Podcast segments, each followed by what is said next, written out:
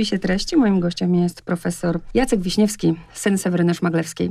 A spotykamy się w związku z dymami nad Birkenau. 22 wydanie polskie. 22, tak. To jest e, pierwsze wydanie w e, firmie Pruszyńskiej Spółka. Ja się bardzo cieszę, bo to jest e, prężna, duża oficyna e, i jest e, zainteresowanie spore tą książką. Jest zainteresowanie również możliwością wznowienia angielskiej wersji tego tekstu. Pruszyński również e, obiecuje, że pojawia się szansa na wznowienie późniejszych e, książek mojej mamy. Zapowiada się Piękny Dzień i Niewinni w Norymberce. Bo ja, ja się zajmowałem literaturą wojenną na gruncie literatury ang- angielskiej. Pisałem o I wojnie światowej, o hiszpańskiej wojnie domowej, o II wojnie światowej, a jeśli chodzi o literaturę amerykańską, to również o wojnie w Wietnamie. I z mojego punktu widzenia to jest taki niesamowity zbieg okoliczności, że moja mama e, była świadkiem takich najważniejszych wydarzeń XX wieku, można powiedzieć, prawda? Wojna druga, druga wojna światowa, Holokaust, obozy koncentracyjne, E, a później była świadkiem w Norymberdze. Składała zeznania, e, zachowały się dokumenty historyczne e, w publikacjach historycznych, ale zachował się też e, krótki film, e, który można znaleźć e, w YouTubie, e, gdzie mama składa zeznanie dotyczące kobiet cię- ciężarnych i dzieci, które się urodziły w obozie. A uporządkujmy, panie profesorze, to 22 wydanie. Czym się różni? No różni się tym, że po pierwsze ja jestem bardzo zadowolony z tego, że wydawnictwo postanowiło mm, zacytować e, fragmenty, obszerne fragmenty esejów krytycznych e, o tej książce. E, Najbardziej jestem zadowolony z tego, że jest e, fragment eseju profesora Kazimierza Wyki z książki pod tytułem Pogranicze powieści. Profesor Wyka chyba bardzo, bardzo wcześnie i bardzo mądrze wskazał na te cechy książki, które czynią z niej właśnie taki tekst z pogranicza dokumentu, czysto historycznego dokumentu i, e, i powieści. Właściwie tych elementów powieściowych tutaj jest bardzo, bardzo niewiele. Jest głos narratora, ale ten narrator jest tak bardzo, bardzo e, schowany.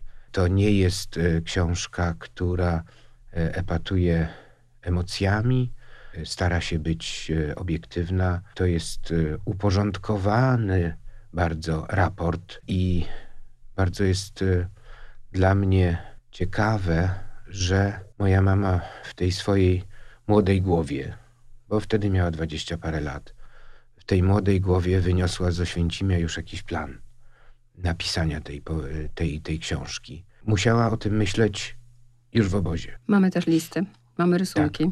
Mamy listy, mamy rysunki, e, e, mamy takie rysunki, które powstawały prawdopodobnie e, w tych miesiącach bardzo intensywnych 45 roku, kiedy mama po powrocie do rodzinnego Piotrkowa Trybunalskiego w domu swoich przybranych rodziców w sposób jakiś zupełnie nie- niesamowity, intensywny napisała tę książkę w kilka miesięcy, bo już e, w grudniu 45 roku książka była gotowa w krakowskiej oficynie czytelnika y, zostało to y, wydane.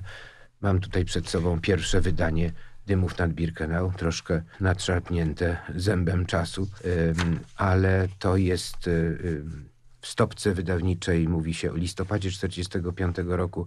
Mama w grudniu 45 roku książkę po raz pierwszy zobaczyła i chociaż mój ojciec nie wiadomo gdzie, Tak. to znaczy mama nie wiedziała, co się z nim stało. On y, wyszedł z męskim transportem z y, Oświęcimia przed końcem 1944 roku i jak dostała te pierwsze egzemplarze, to zadedykowała. Jeden z pierwszych egzemplarzy ojcu i napisała Witoldowi, dobremu druchowi, z którym razem przeżyłam Birkenau, Senka. W skrócie imię Seweryna, tata ją zawsze nazywał Senką. I to jest jeszcze u- uzupełnienie Kraków 1945 rok, czyli to prawdopodobnie był bardzo proszę, bardzo proszę, to jest My oczywiście ten... historię też jeszcze opowiemy, bo bardzo chcę, bo chcę o życiu rozmawiać, o miłości. Pana mama pisze, że ona była w jakimś, ym, trudno nawet nazwać ta, w takiej rzeczywistości, gdzie ona wstawała rano i pisała tę książkę i pisała mhm. y, z przerwą na sen.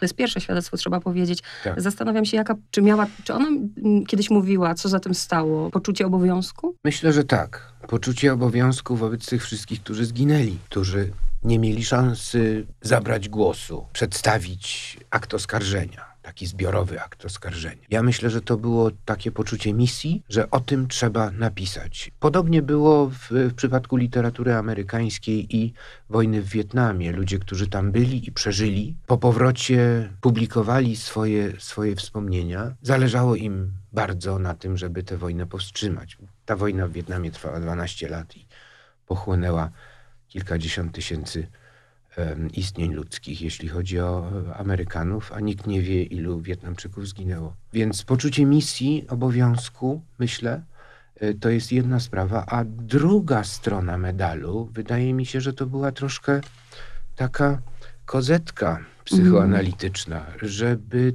to opowiedzieć i wyrzucić to z siebie. Nie udało się do końca. Mama wracała do tematu wojny, okupacji, obozów koncentracyjnych wielokrotnie w e, późniejszych e, książkach.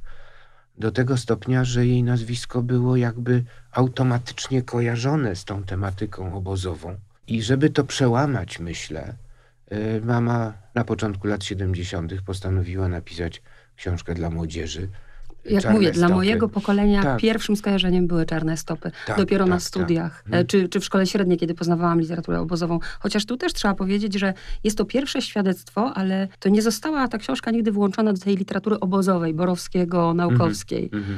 Tak, no ja myślę, że y, ja myślę, że to jest y, tekst, który nie powinien ulegać żadnym modyfikacjom, chociaż uważny czytelnik zauważy, że są przypisy, które korygują pewne stwierdzenia, ponieważ w 1945 roku, tuż po zakończeniu wojny, nie było danych historycznych dotyczących liczby ofiar.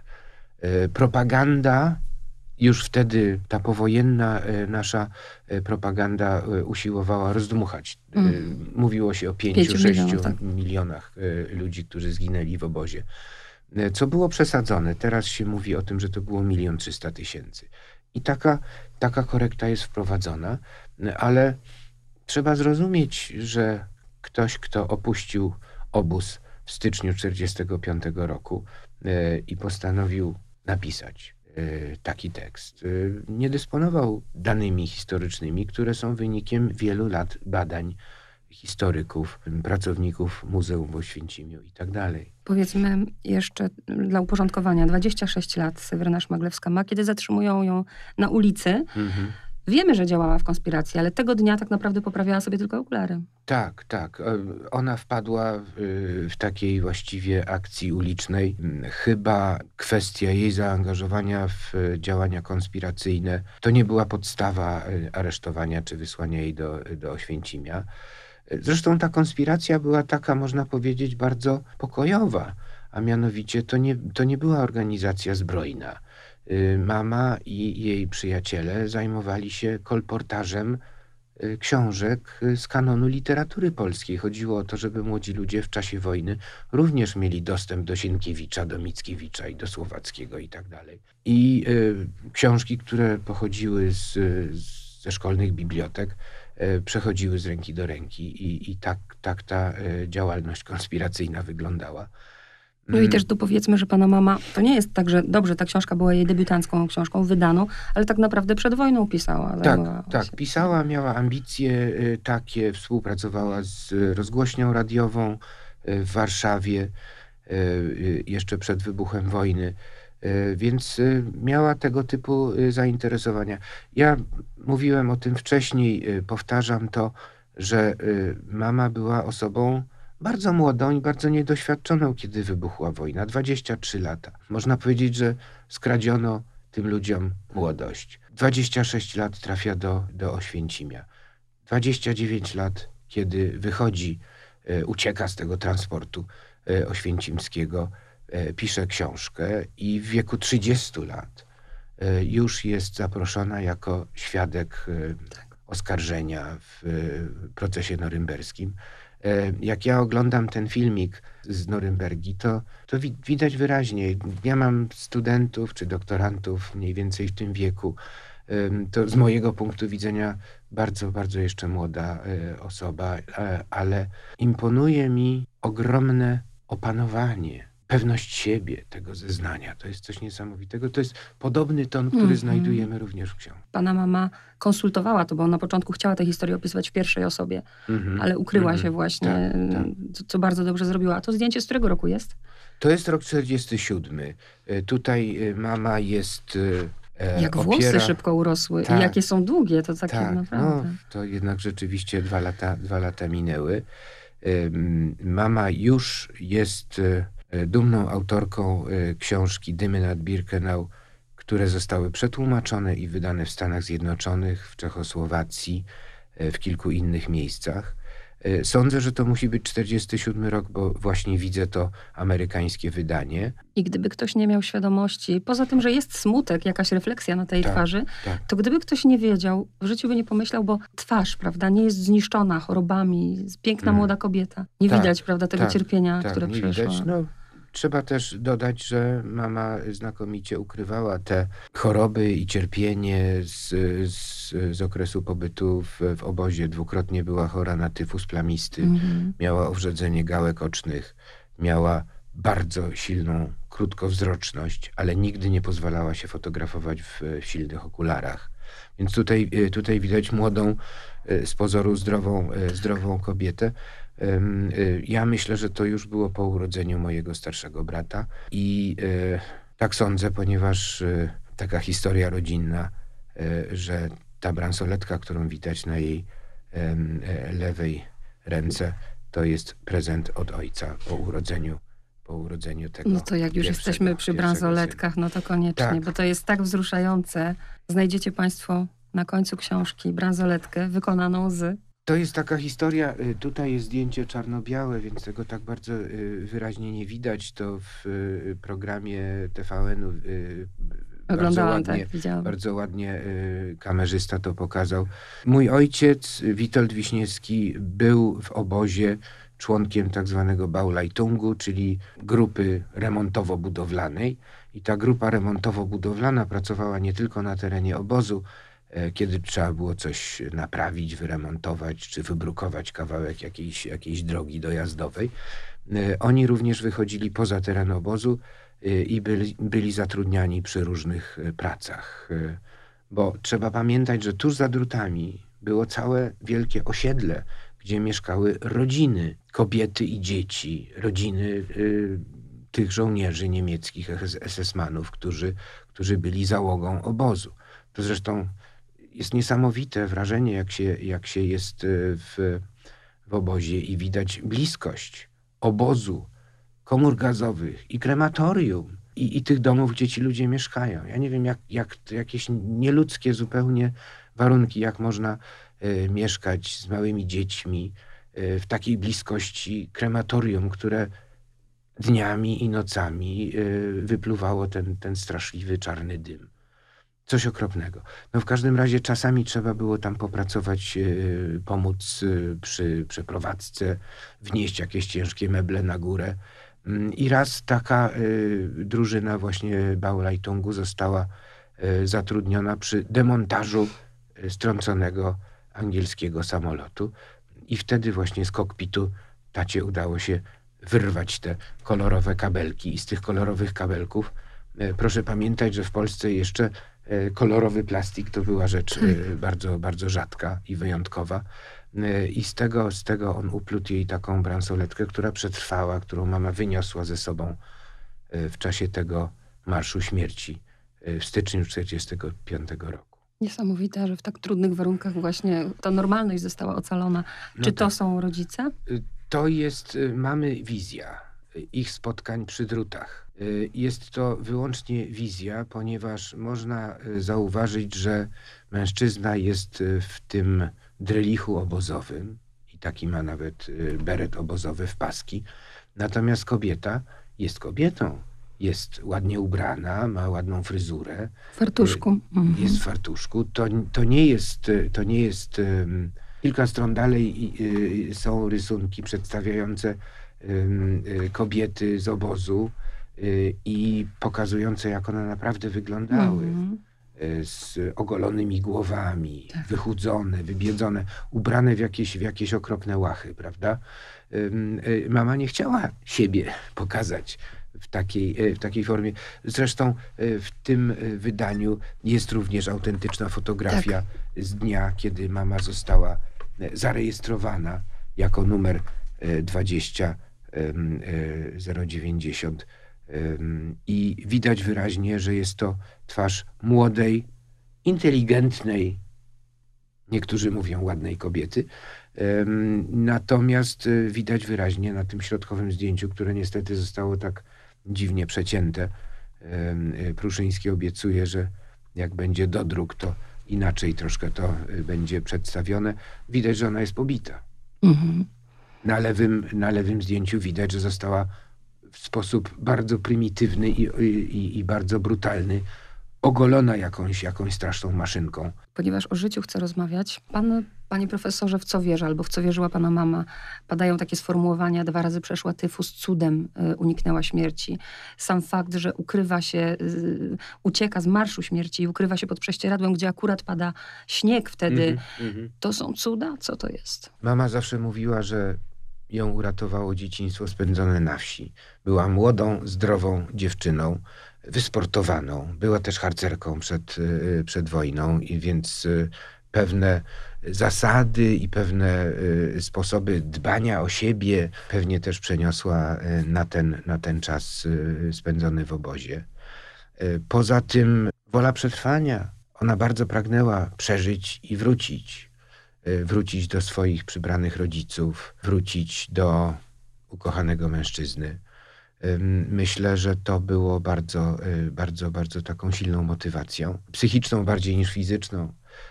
Oczywiście y, wiemy, że osoby chore były likwidowane, więc nie można było się przyznawać do choroby. Trzeba było przetrwać, trzeba było przebrnąć tę chorobę bez, bez tego, żeby w tym okropnym y, szpitalnym baraku y, ktoś skrócił jej cierpienia. Więc myślę, myślę, że tak. Myślę, że dodatkowym, dodatkową motywacją, myślę, było również to, że ktoś musi przeżyć, żeby powiedzieć prawdę o tym wszystkim. To jest, to jest bardzo, bardzo, bardzo istotne. Chociaż parę minut y, należy się jak najbardziej pana tacie, bo poznali się jeszcze mm, przed wojną, ale tak naprawdę nic ich nie łączyło, znaczy nic, Nie byli parą.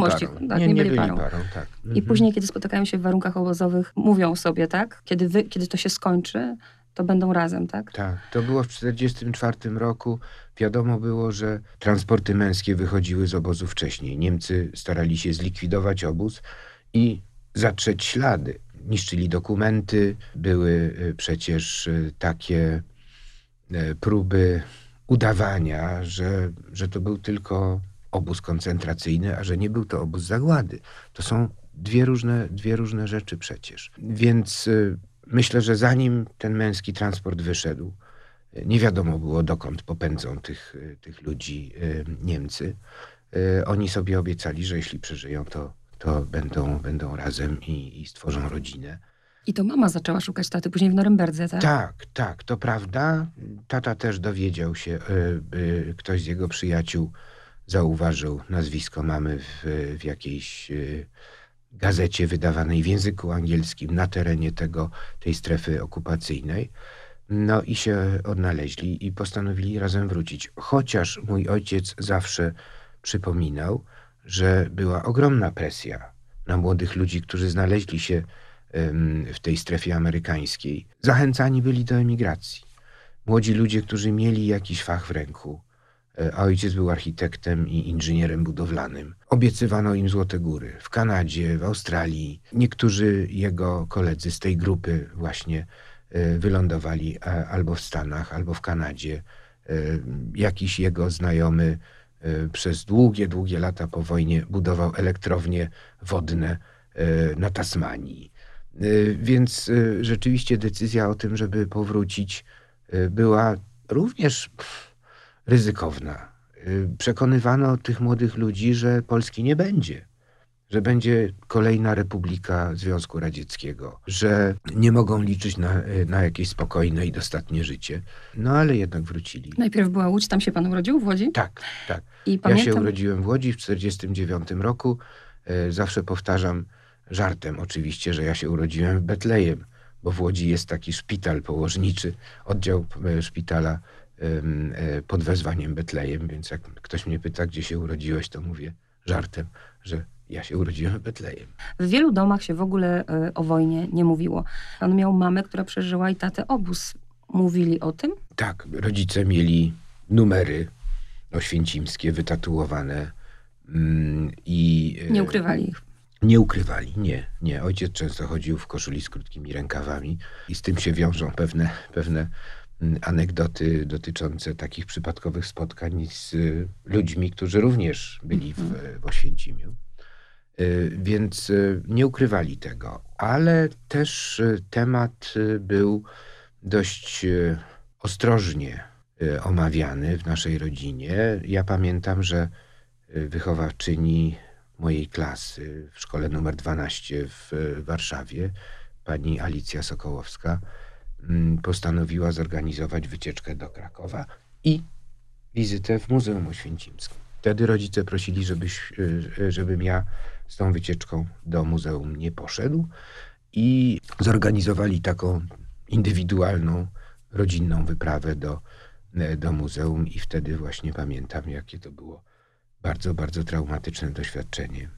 Kiedy pierwszy raz pan przeczytał, pamięta pan dymy? Myślę, że właśnie mniej więcej w, tej, w tym czasie, kiedy, kiedy byliśmy z pierwszą wizytą w... To ile pan miał lat wtedy? To miałem koło 13. Mniej więcej tyle, ile Mm. ma w tej chwili mój wnuk.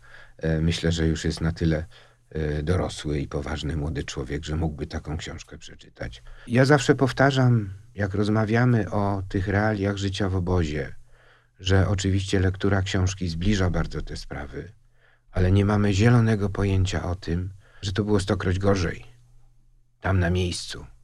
Proszę sobie pomyśleć o tych tłumach brudnych, zawszawionych ciał. Jakieś koszmarne rozwiązania typu właśnie latryny na zewnątrz, zaduch okropny, y, taki typowy barak drewniany w Birkenau, przeznaczony początkowo dla 51 koni. Musiał pomieścić czasem 400, a czasem 600 więźniów. Nie jesteśmy w stanie sobie tego, tego wyobrazić. Żaden film, żadna fotografia, żadna wystawa, e, a nawet tekst literacki nie jest w stanie tego, e, tego nam e, przybliżyć. Więc to na pewno doświadczenie było traumatyczne. Bardzo było dla mnie ważne, że widzę te sterty okularów, protez, butów. W towarzystwie e, rodziców czułem obecność ojca i mamy e, za sobą. To, to było bardzo ważne. Niedawno gościłam tutaj, w, w tym pomieszczeniu siedziałyśmy z panią Annette Hess, Niemką, która napisała książkę fabularyzowaną, książkę w niemieckim domu. e, Mniej więcej na temat tego, że dzi- dzieciom w niemieckich domach nie mówiło się, prawda, że rodzice, no nie wiem, byli kucharzami w Auschwitz na przykład. Mhm. I ona mi powiedziała tutaj, że właśnie napisała tę książkę, bo gdzieś czuję winę dziadków, prawda, na Mhm. sobie, a ja, mimo że nie mam przecież, y, nikt nie wiem, przynajmniej nie wiem o tym, był, żeby ktoś w mojej rodzinie był w obozie, ja przyznam się szczerze i jej to powiedziałam, że ja ją przepraszam za to, że ja języka niemieckiego się nie uczyłam, wybrałam angielski z takiej złości na Niemców, prawda, na podstawie tylko mm, Tak, tego, co, co tak. robi otoczenie. Mhm. I chciałam zapytać, jak to było u pana w domu, bo pan jest przecież y, całe swoje życie też skoncentrował wokół angielskiego. No tak, tak. Ja, y, ja studiowałem anglistykę y, chyba dlatego, że w mojej rodzinie w ogromnej większości y, mieliśmy architektów. Tata, starszy brat, ciocia, jej partner, moja bratowa. To wszystko architekci. Więc mnie rada rodzinna popchnęła w kierunku studiowania właśnie przedmiotów humanistycznych. Poszedłem na anglistykę, z czego jestem bardzo szczęśliwy, bo trafiłem na znakomitych profesorów. Profesor Grzegorz Sinko był moim mistrzem. Syn Tadeusza Sinki, krakowskiego profesora od y, literatury klasycznej. Jeśli chodzi o język niemiecki, to muszę powiedzieć, że ja niechętnie się uczyłem niemieckiego, chociaż w programie oczywiście mieliśmy lektorat z niemieckiego. Rodzice reagowali negatywnie, jak słyszeli język niemiecki, woleli go nie słyszeć. E, tym bardziej, jeśli to był język niemiecki wykrzyczany głośnym, jakimś takim kategorycznym tonem.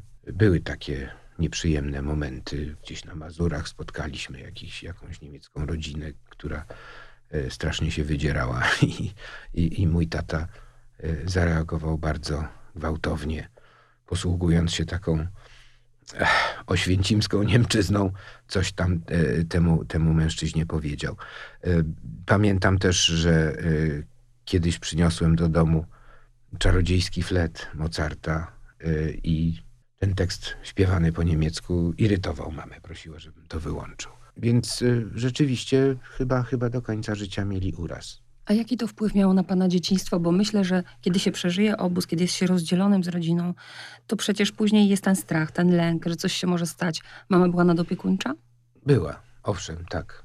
Tak można powiedzieć. Była, lubiła mieć y, y, rodzinę blisko siebie, lubiła wiedzieć, gdzie jesteśmy, nawet jak już byłem całkiem dorosły, wyjeżdżałem gdzieś na wakacje czy na konferencję naukową, to e, miałem przykazane, żebym zameldował się jeszcze w erze przed telefonami komórkowymi, e, żebym się zameldował, że szczęśliwie dojechałem, że wszystko jest w porządku.